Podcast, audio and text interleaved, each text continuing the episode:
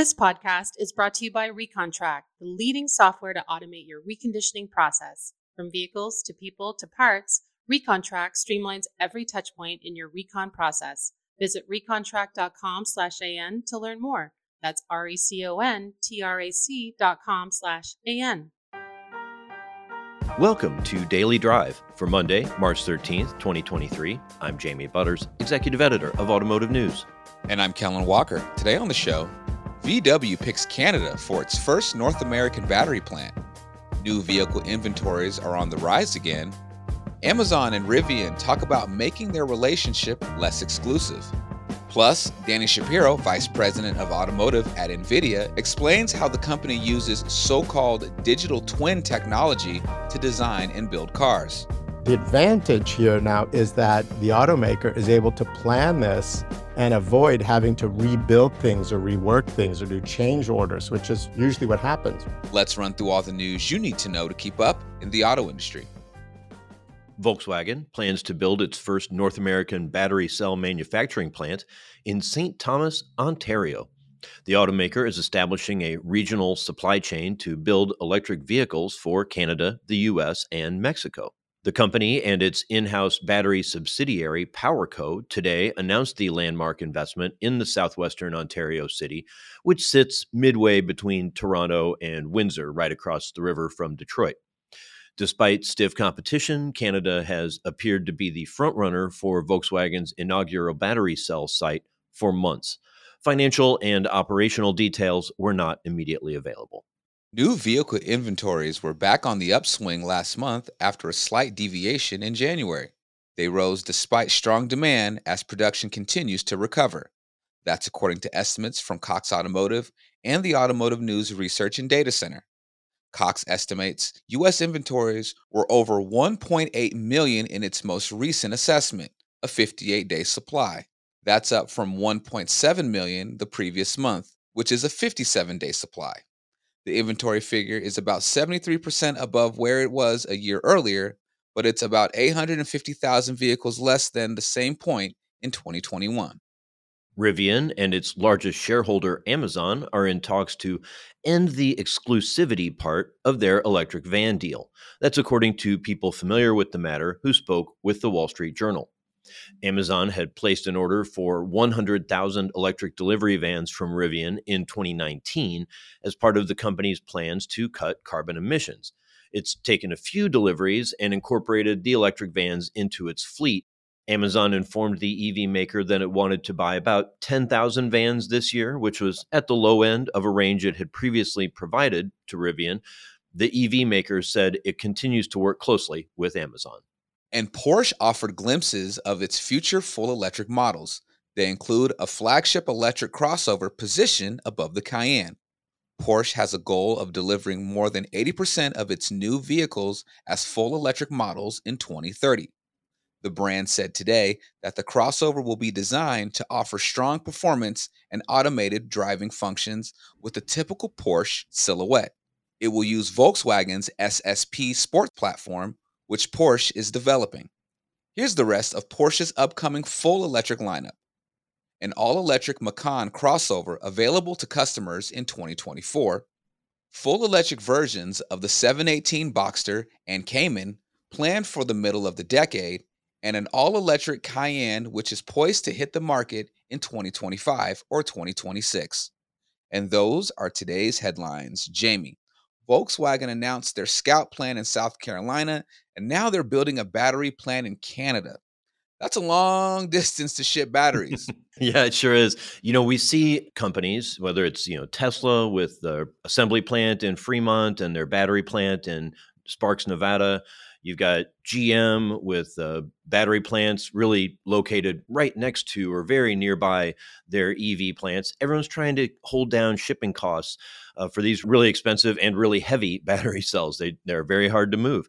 It is surprising that these would be so far apart. You know, at the risk of speculation, uh, this site in uh, St. Thomas, where they're putting the battery plant, is a very large one.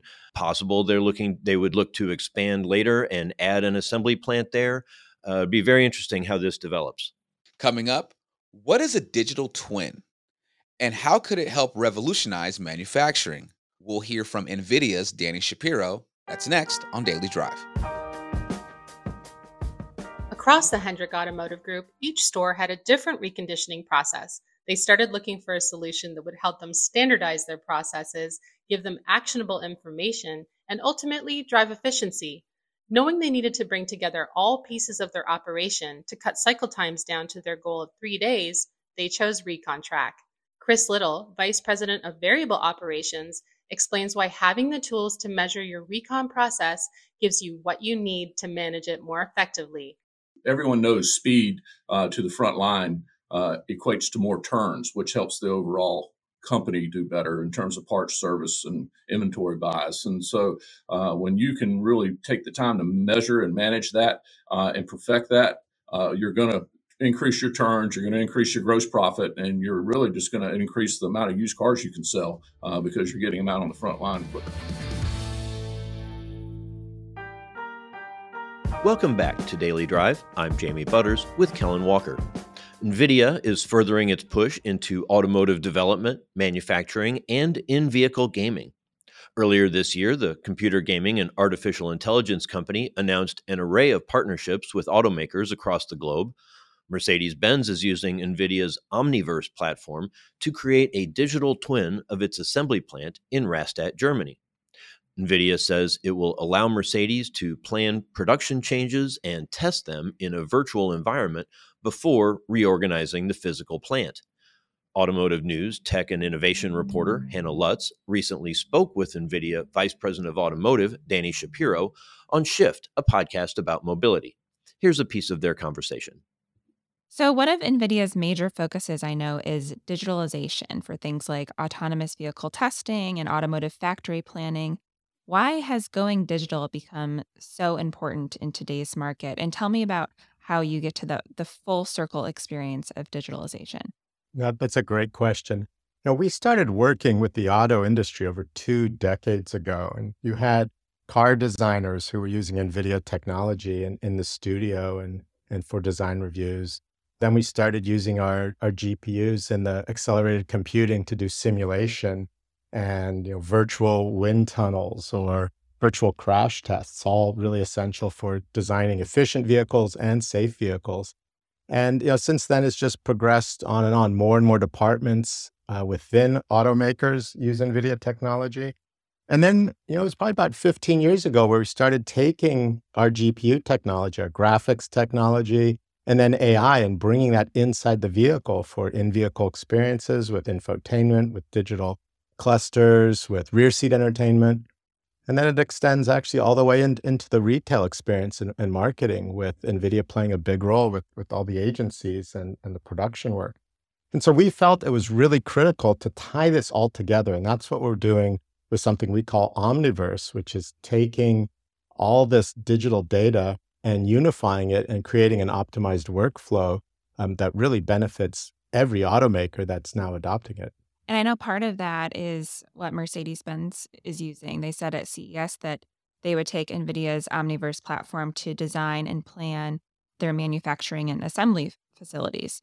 So you're using what's called a digital twin of the factory to get this done. Can you explain that process and really the function of what you call a digital twin? Sure. I mean, this is really cool. If you think about, you know, digitalization, it's taking, in this case, physical objects and creating virtual representation. So we, we call a digital twin something that mirrors reality, but in this case, it's not, you know, just like a video game where it looks like it, but we've built in all the physics simulation so that things move in this virtual world just like they do in the real world. They obey the laws of physics. And so you can take an example of just one robot in the factory and we've created a 3D model of that robot, and it actually functions in this virtual world as, you know, as a digital twin. So we can program it in virtual reality, we can test it in virtual reality, and then actually have it work in the real factory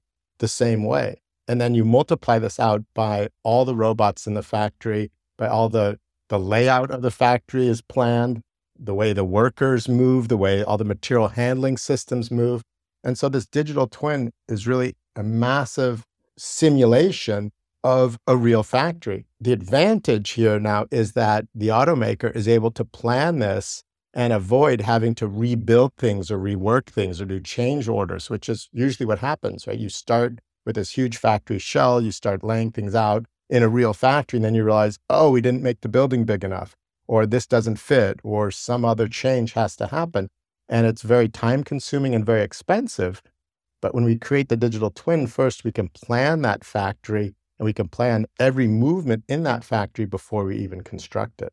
How do you actually collect the data needed to build the digital twin? Are you physically like walking the floor of the plant? Are you taking videos? How do you really create the simulation? That's another good question. And so we're not walking the plant because in many cases the plant hasn't been built yet. We can create digital twins to retrofit an existing factory. And in that case, sure, you would have the measurements and the designs, but it really comes down to this integrated workflow where you know, people are using CAD, computer aided design, to maybe create the shell of the factory, but each of the elements inside that factory would also be CAD models, like the robots, the conveyor belts, the cranes, the stamping machines. But even the people, we have digital twins of the workers. And so, just like they're animated in a Hollywood production, we can animate those people and design the factory or design the workflow to reduce repetitive stress injuries or to reduce the, the likelihood of any other kind of, of accident in there. And it gives the, the planners the ability to construct it in the virtual world where changes are instantaneous and don't cost anything before they actually lay out and start start building. But each element is basically a full representation of that object down to the vehicles that are moving through. And so we can simulate the assembly of the vehicles and everything coming together, just like it will happen once the factory is produced. Okay. So, an automaker, if they were thinking of expanding a, a factory based on a certain capacity they expected or wanted, would you be able to use an existing digital twin and, and expand it out to let them know how much additional space or equipment they might need? That's right. And in fact, Mercedes Benz is, is using this technology to plan for bringing up new car lines in an existing factory while minimizing disruption to the existing production line. And so that's really critical. They don't have to take the factory completely offline, but they can stage it and they can modify it um, such that it increases productivity if they didn't have this Omniverse technology to do all, all the planning and, and logistics. Okay. And digitalization can extend to design as well, right? Vehicle design it seems that with more and more designers spread out globally, they are working in a in a virtual environment to collaborate. How does NVIDIA play a role there? That is a super challenging issue facing all types of design, not just automotive. But you're right. People are spread out all over the world. These data files are massive. Sometimes it's a challenge to, to move them around. So we've put all this in the cloud. Uh, our Omniverse technology links all the existing types of apps that people will use, whether it's something like SolidWorks to design some of the factory robots or CATIA or Maya, anything from Adobe, Autodesk, all those design software houses plug into Omniverse. And so what we've done is create this shared workspace where multiple people in different locations can all be collaborating. And somebody could be designing you know, a wheel and somebody else is designing the dash and somebody else is designing the seats but they all come together and they can view the complete model and it's a it's a shared workspace and so any design change from somebody else immediately shows up and they can collaborate one of the things we've also done is integrate both the physical design elements say you know the physical dashboard and the software side you know what goes on the screens. And so for the first time the physical plus digital can be co-designed and that you know the the vents that are next to the screen can be taken into consideration as somebody's doing the layout of the dashboard screens. And we're able to simulate the operation of the vehicle infotainment systems or the digital cockpit or the head-up display. And all of this can be done in tandem so that okay maybe the steering wheel is actually blocking part of the cluster display so you can move that down and make sure that you know, the visibility is there for, for the driver. So all this can now happen in simulation. So from concept, if a designer makes a change, we can easily see what is the effect on the engineering side, maybe the coefficient of drag is changing, the, the efficiency of the vehicle will, will change. And so there's this feedback loop that a designer will be able to get right away because that same model is used throughout from the design to the engineering to the, the manufacturing. Um, and so it really is a huge efficiency boost as opposed to each department having its own data sets that may or may not be similar. At what point in the vehicle development process would designers and engineers collaborate in this tool? Is it is it late or is it an early stage? I, I think this gives them the ability to do it at the very start. And, and it's really breaking down the silos because all of these groups then have different applications and they would have different data formats. And in fact, sometimes they might have different models that they're using because of this lack of compatibility in the past.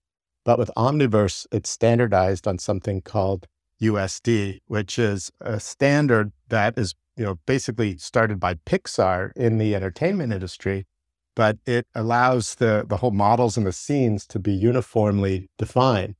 And that way, um, there's this compatibility across every phase. And so you have a single data set then that's used by every department. So you don't end up with something later that maybe you can't manufacture or isn't compatible with the robot that's supposed to install it.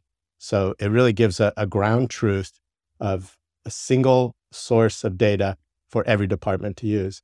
And that way, at the end, the the team that is you know maybe making the TV commercials and they're rendering them on some really cool mountain road, um, it's exactly the design that was created as opposed to some other uh, prototype that maybe somebody got a, a copy of that they weren't supposed to. Right? You have the single proper set that can be used even for the repair manual or or the maintenance team to to use that in augmented reality in, in the in the shop. We're basically creating this data source that flows from design to production to retail to service. NVIDIA Vice President of Automotive, Danny Shapiro, spoke with our own Hannah Lutz on Shift, a podcast about mobility. You can hear their full conversation on Shift wherever you get your podcasts. That's Daily Drive for today. I'm Jamie Butters. And I'm Kellen Walker. Thanks to Automotive News coordinating producer Jake Neer, as well as our own David Kennedy and Larry Valquette for their help on today's podcast. You can get the latest news on tech and innovation, battery manufacturing, and everything happening in the auto industry at autonews.com. If you enjoy the podcast, remember to like, leave a review, and subscribe so you never miss an episode.